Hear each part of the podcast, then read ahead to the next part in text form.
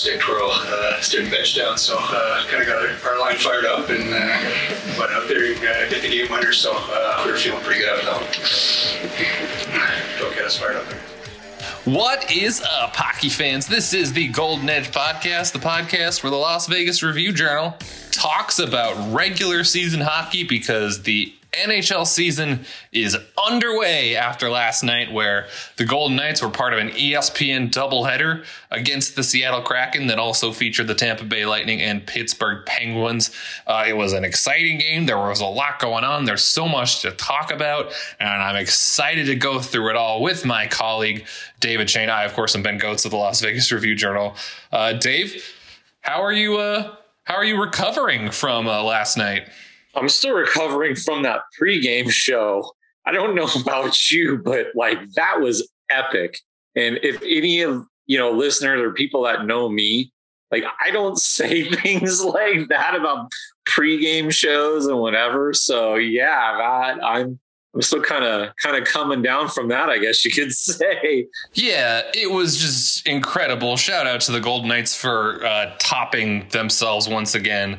Uh, for those of you that don't know what happened for the Knights uh, pregame, uh, check out you know my Twitter. I got a good video of it. Uh, you can go to the Sports Center Twitter account, like the legit like ESPN, because they you know borrowed my video. I got ESPN sliding into my DMs during the first period trying to get it. So uh, make sure to check it out because, uh, like I said, they keep topping themselves. Uh, there's an animated like Kraken coming out of the ice trying to get the Golden Knight.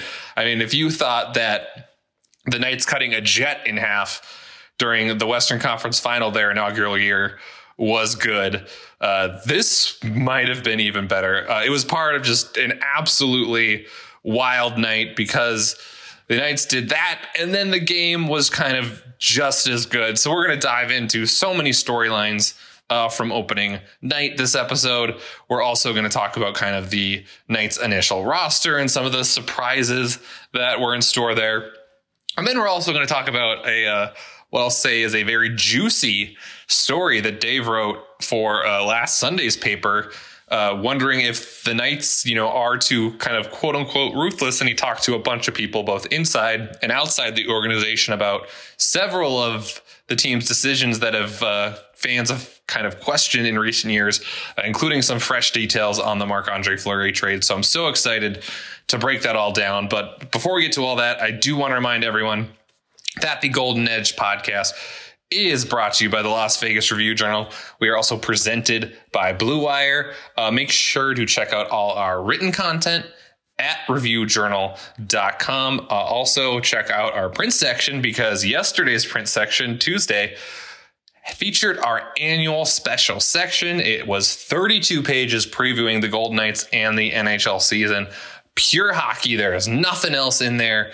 And so I love putting it together every year. I hope you guys enjoy reading it every year, but I would highly recommend uh, picking up a copy uh, in print if you can. If not, all of those stories are also available online at reviewjournal.com. And obviously, we had so much on the game last night, and we will have a lot going forward now that the season is underway.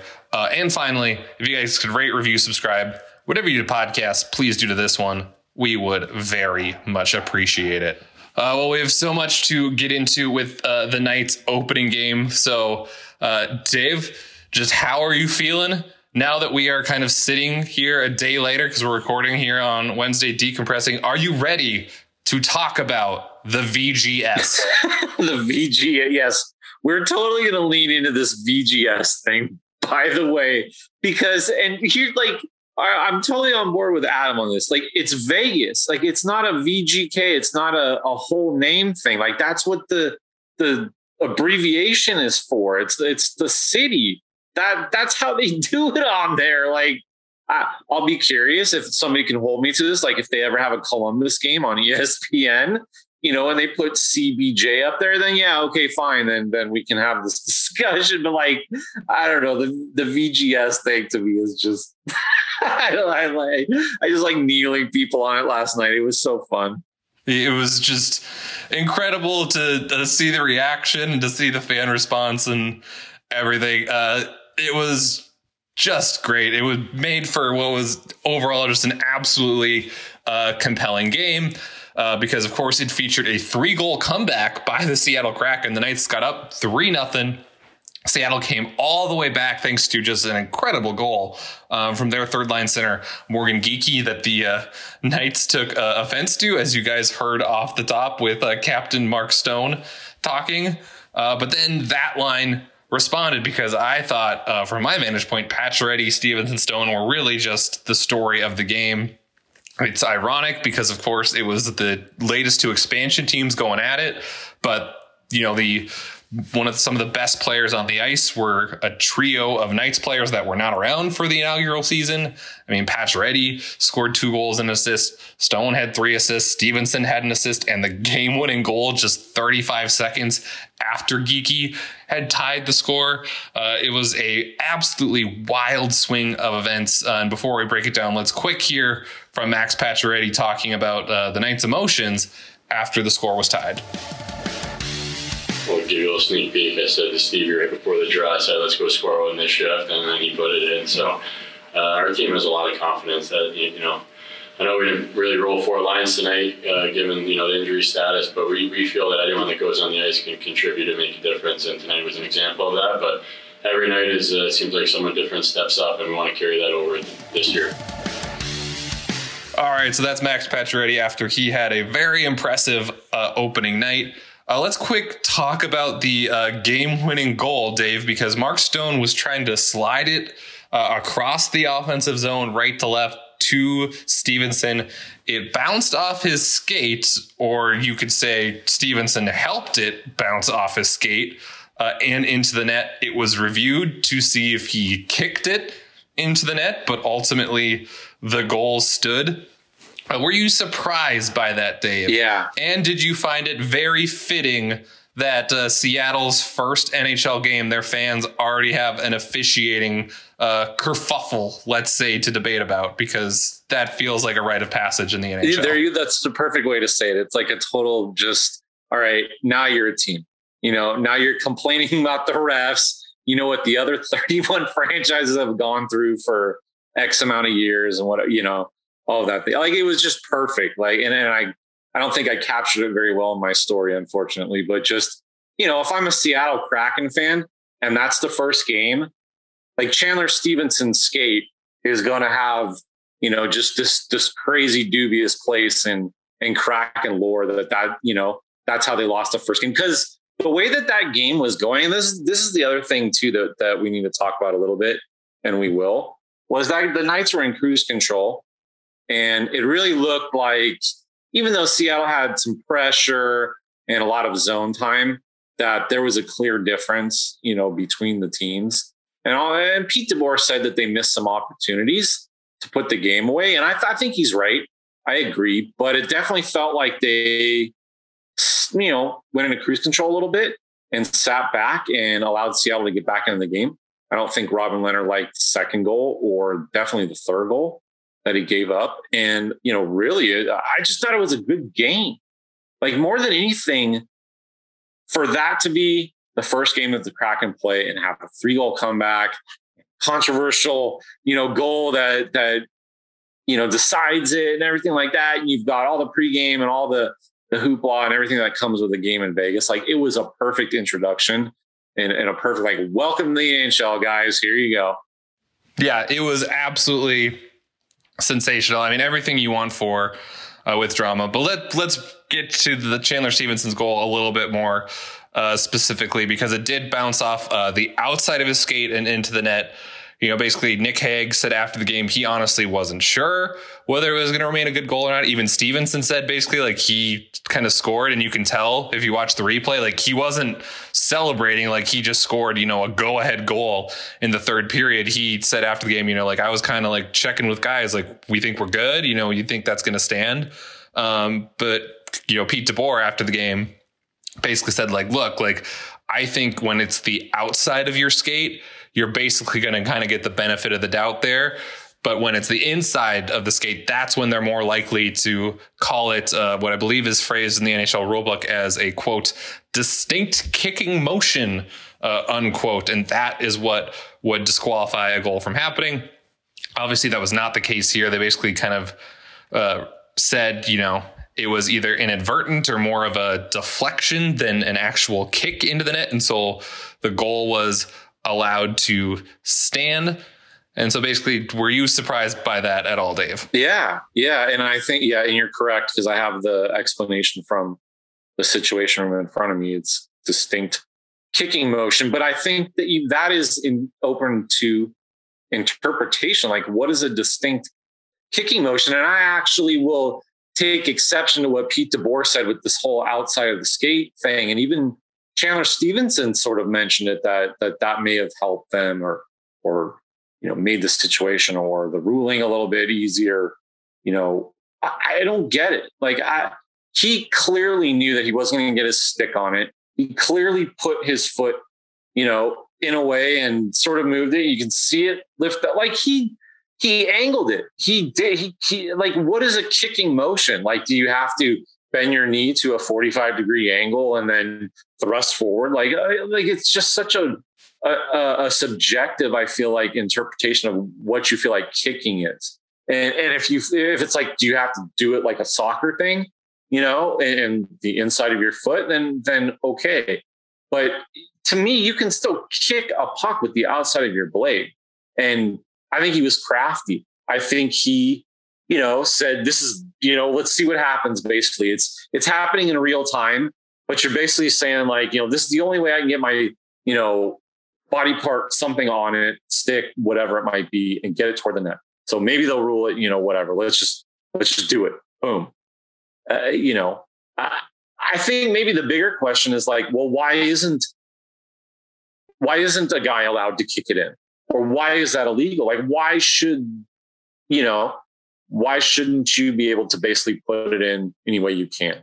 And in, in some regard, I think that's maybe where, like I said, I'll, I'll give Chandler Stephenson credit and, and say that I think he made a really smart veteran, you know, kind of crafty play.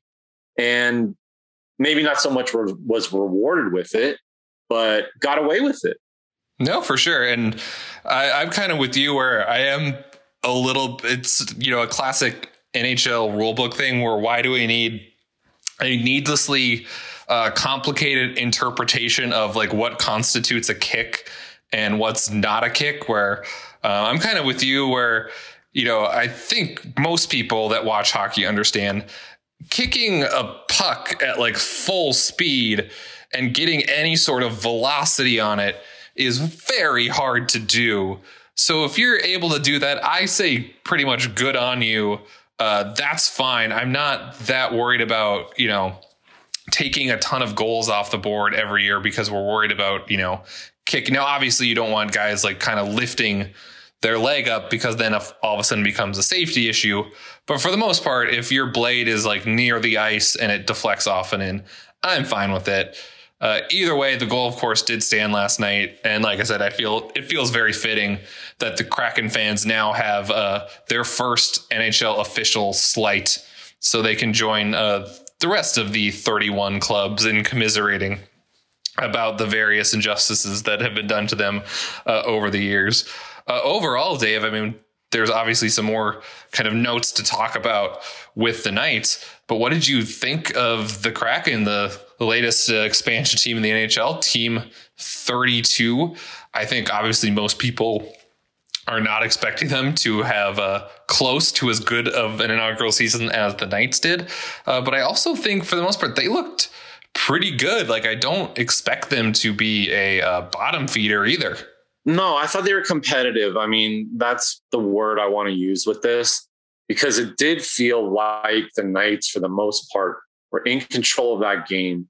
And I think especially that second goal that sort of trickled through Robin Lehner, the backhand from Jared McCann.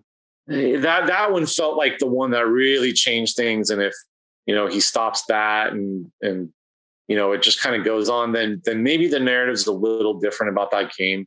You know, maybe Morgan Geekie's not in position to you know send a BB into the top corner and then twirl a stick and get everybody all riled up and you know all that sort of stuff so so in that regard, like I don't want to sound like I'm completely, you know, dumping on the Kraken here, but at the same time, I, you know, I'm going to stick to the fact that I don't think they're going to be maybe as good as some people think. Um, I, I, felt like the goal scoring, other than, you know, I, that first line for them was effective. I'll say that. I, I thought they were buzzing around. I thought they gave the Knights a lot of problems, but I think over the course of a year, yeah, they're the type of team from what I saw that's going to have to I think try to lock teams down a little bit more. I don't know that they can just fly around and play with their hair on fire the way that they did for the first 10 minute, minutes, especially, you know, last night and, and have that be their best, you know, way of going about trying to get two points, you know, but all that being said, if I was a Kraken fan last night and there were plenty in the building, I would have walked away from that game feeling very good about my team feeling like they're going to entertain me and be very competitive this year. And for a first year team, I, you know, to hold them to the expectation that the Knights, you know, had in their inaugural inaugural season, I think is unfair. But just the first impression, and and if I were to walk out of that arena last night, you know, with a big S on my chest, I'd feel good about it.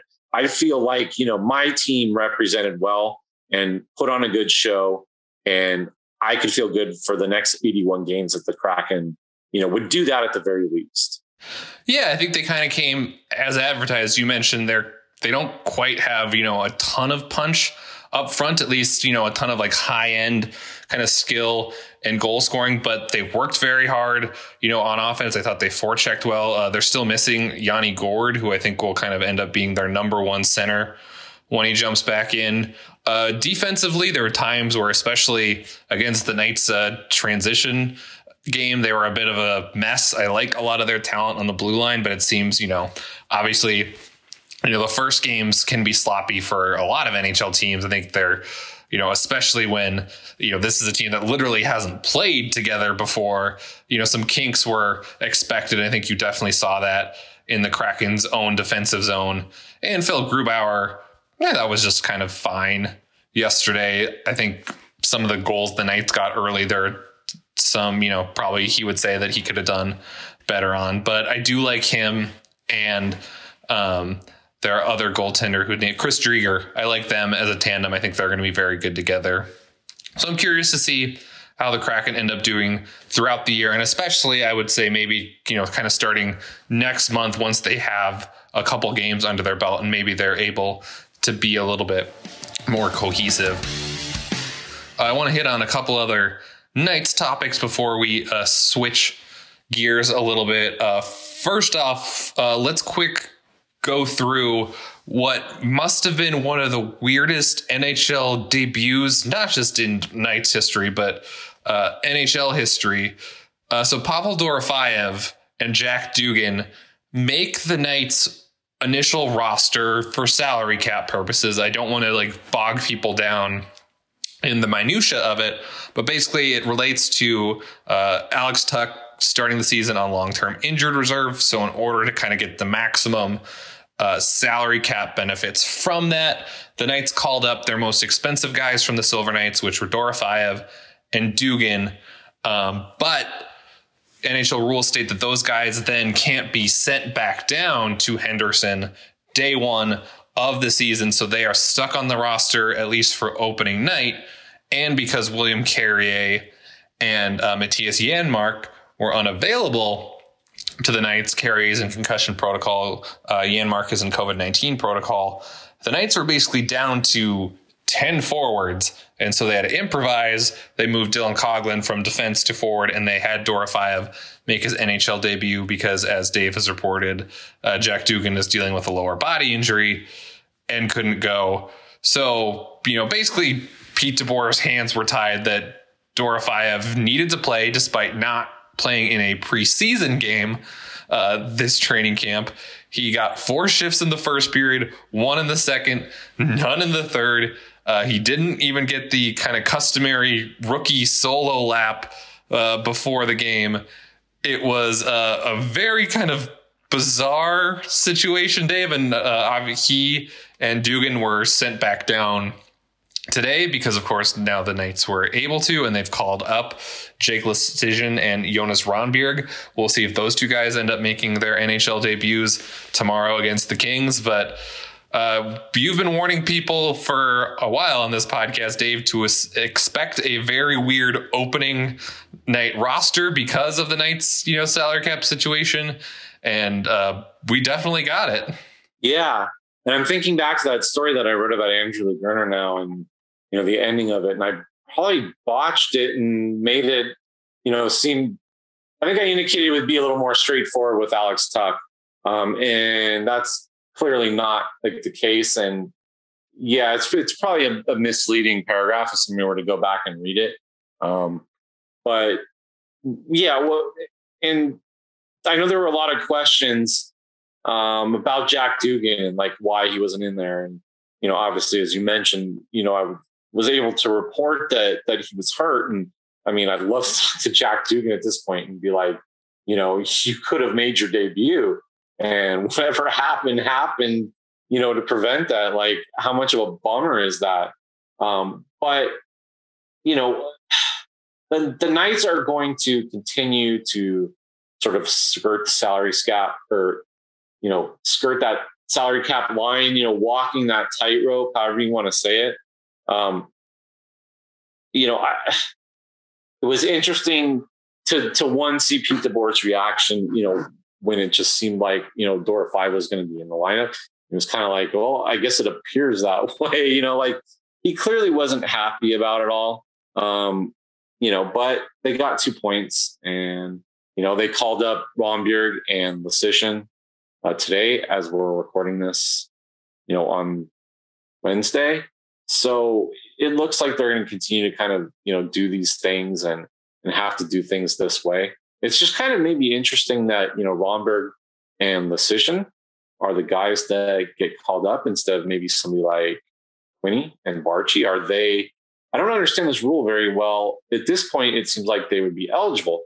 Yes, and maybe it speaks to Leschyshyn and Rondbjerg, and they certainly got you know some big long looks in training camp. Got a handful of games, you know, between the two of them in the preseason. So maybe it just speaks to the training camp that those two had and where the organization views them. Yeah, we'll see if they end up, uh, like I said, getting in the game tomorrow against the Kings. Neither of those two guys has made their NHL debut. Uh, one guy that has and did make the opening night roster and played his fifth NHL game last night uh, was Peyton Krebs.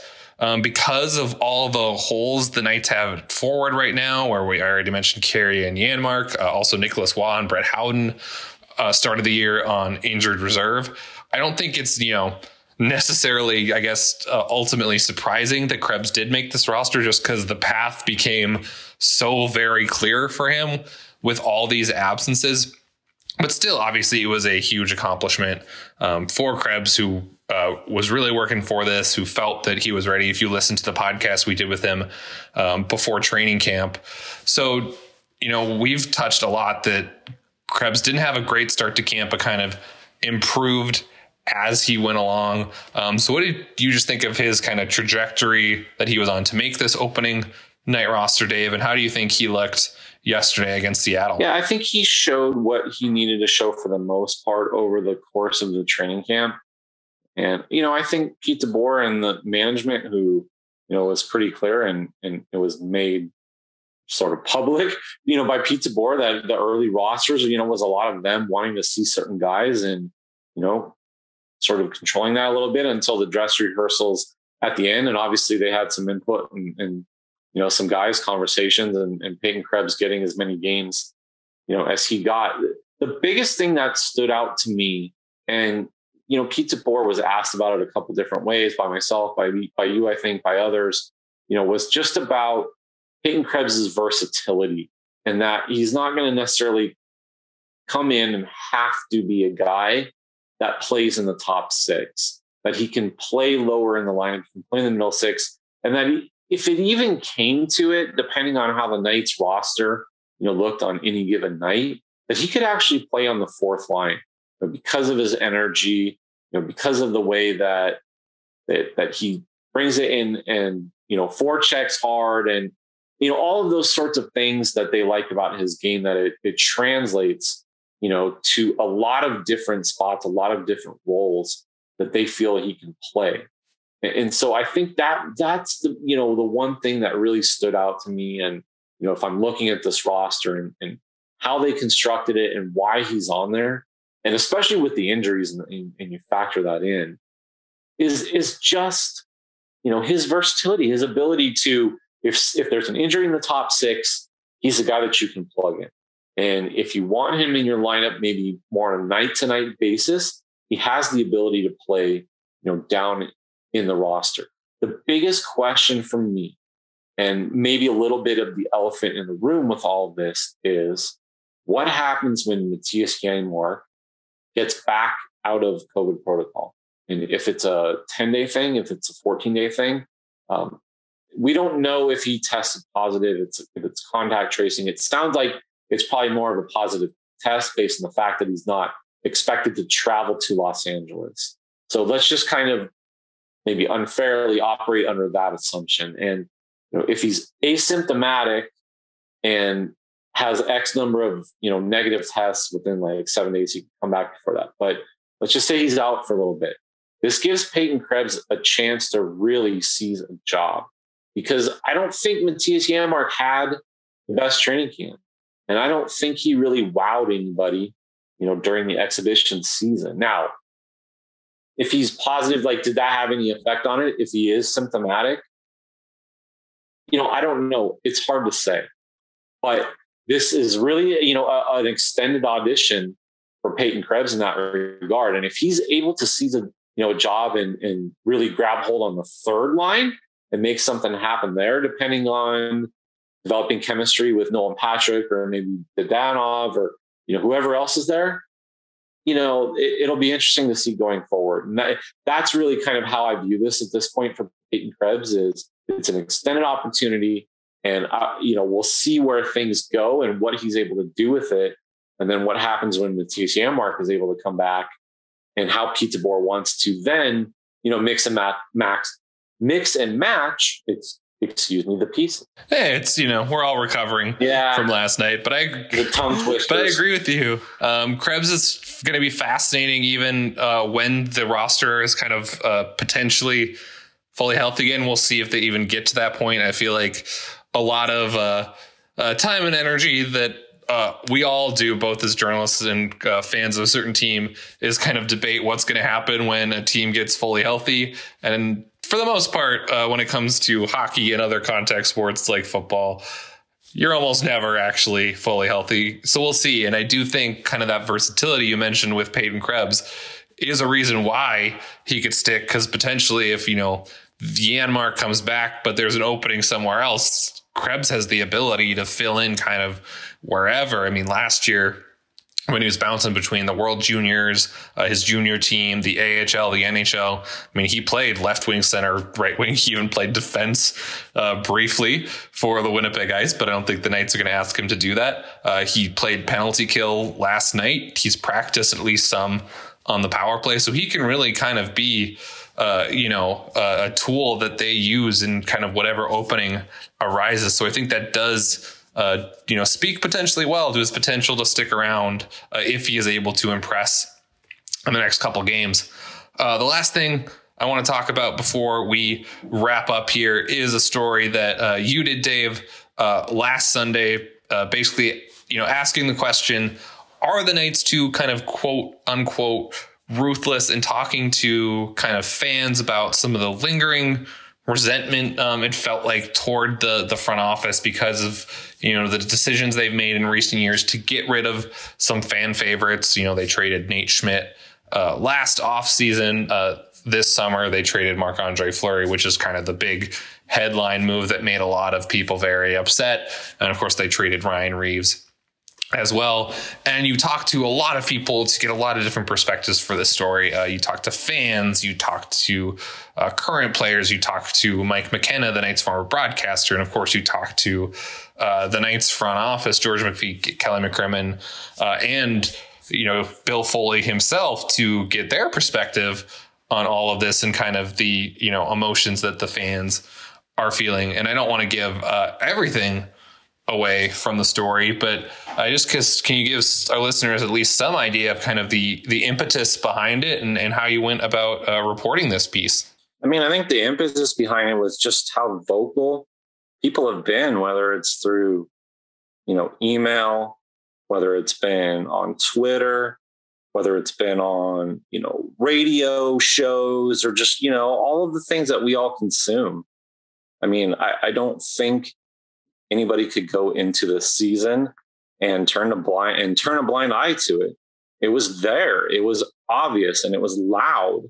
And I felt like it needed to be acknowledged. I felt like, you know, one, the fans needed to be heard and and I want to compliment, you know, especially the couple people I I talked to a number of people that that I would consider from the fan side of things, and I wasn't able to use everybody.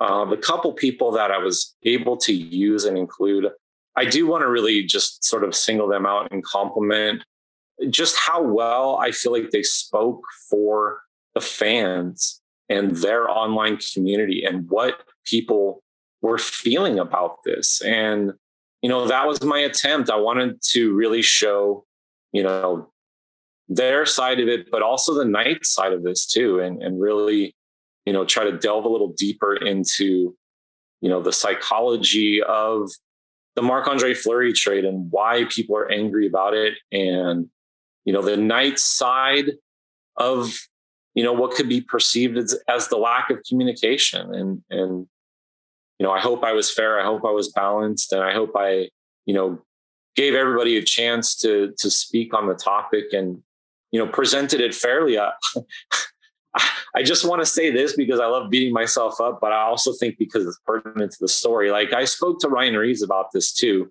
when he had his little summer going away thing, and and you know I asked him point blank, "Are the Knights too ruthless?" And you know his his response, and I really wish it was in the story, was you know along the lines of you know you know that if you're trying to win a Stanley Cup sometimes those are the hard decisions that need to be made.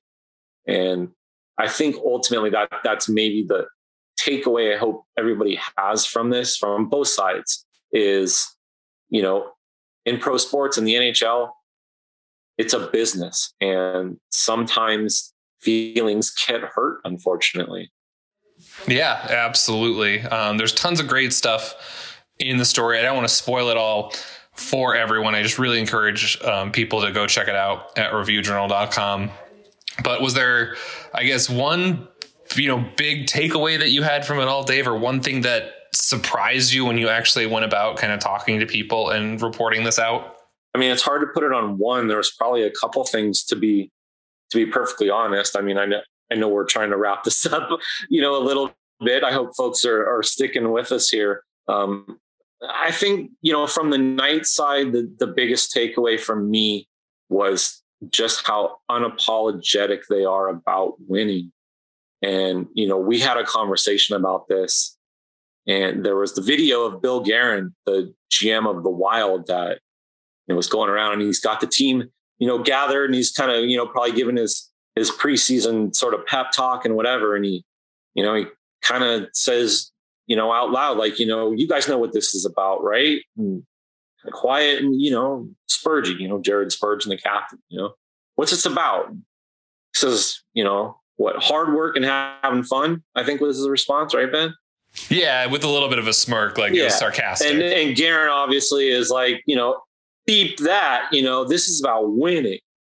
Everybody, and, and it's interesting because, you know, one of the things that became very clear in this story, and you know, in talking to different people, is there are, you know, a handful of teams, a dozen teams in the NHL, whatever it, whatever that number is, it varied a little bit depending on who you spoke to, um, that are willing to do what it takes and are committed to winning a Stanley Cup.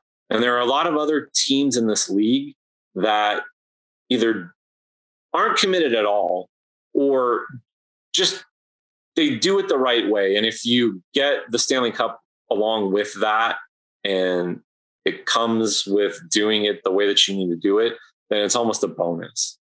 And not every team is willing to go all out, you know, to win a Stanley Cup. And the Knights are one of those teams that are, and and you know, certainly from Bill Foley's side, um, George McPhee, Kelly McCrimmon, like they feel like in time, you know, folks will understand that that yes, you know, it hurts now, but this is about bringing a Stanley Cup to Vegas. They're doing it for them. And the irony is the fans, it feels like don't want them to do it that way.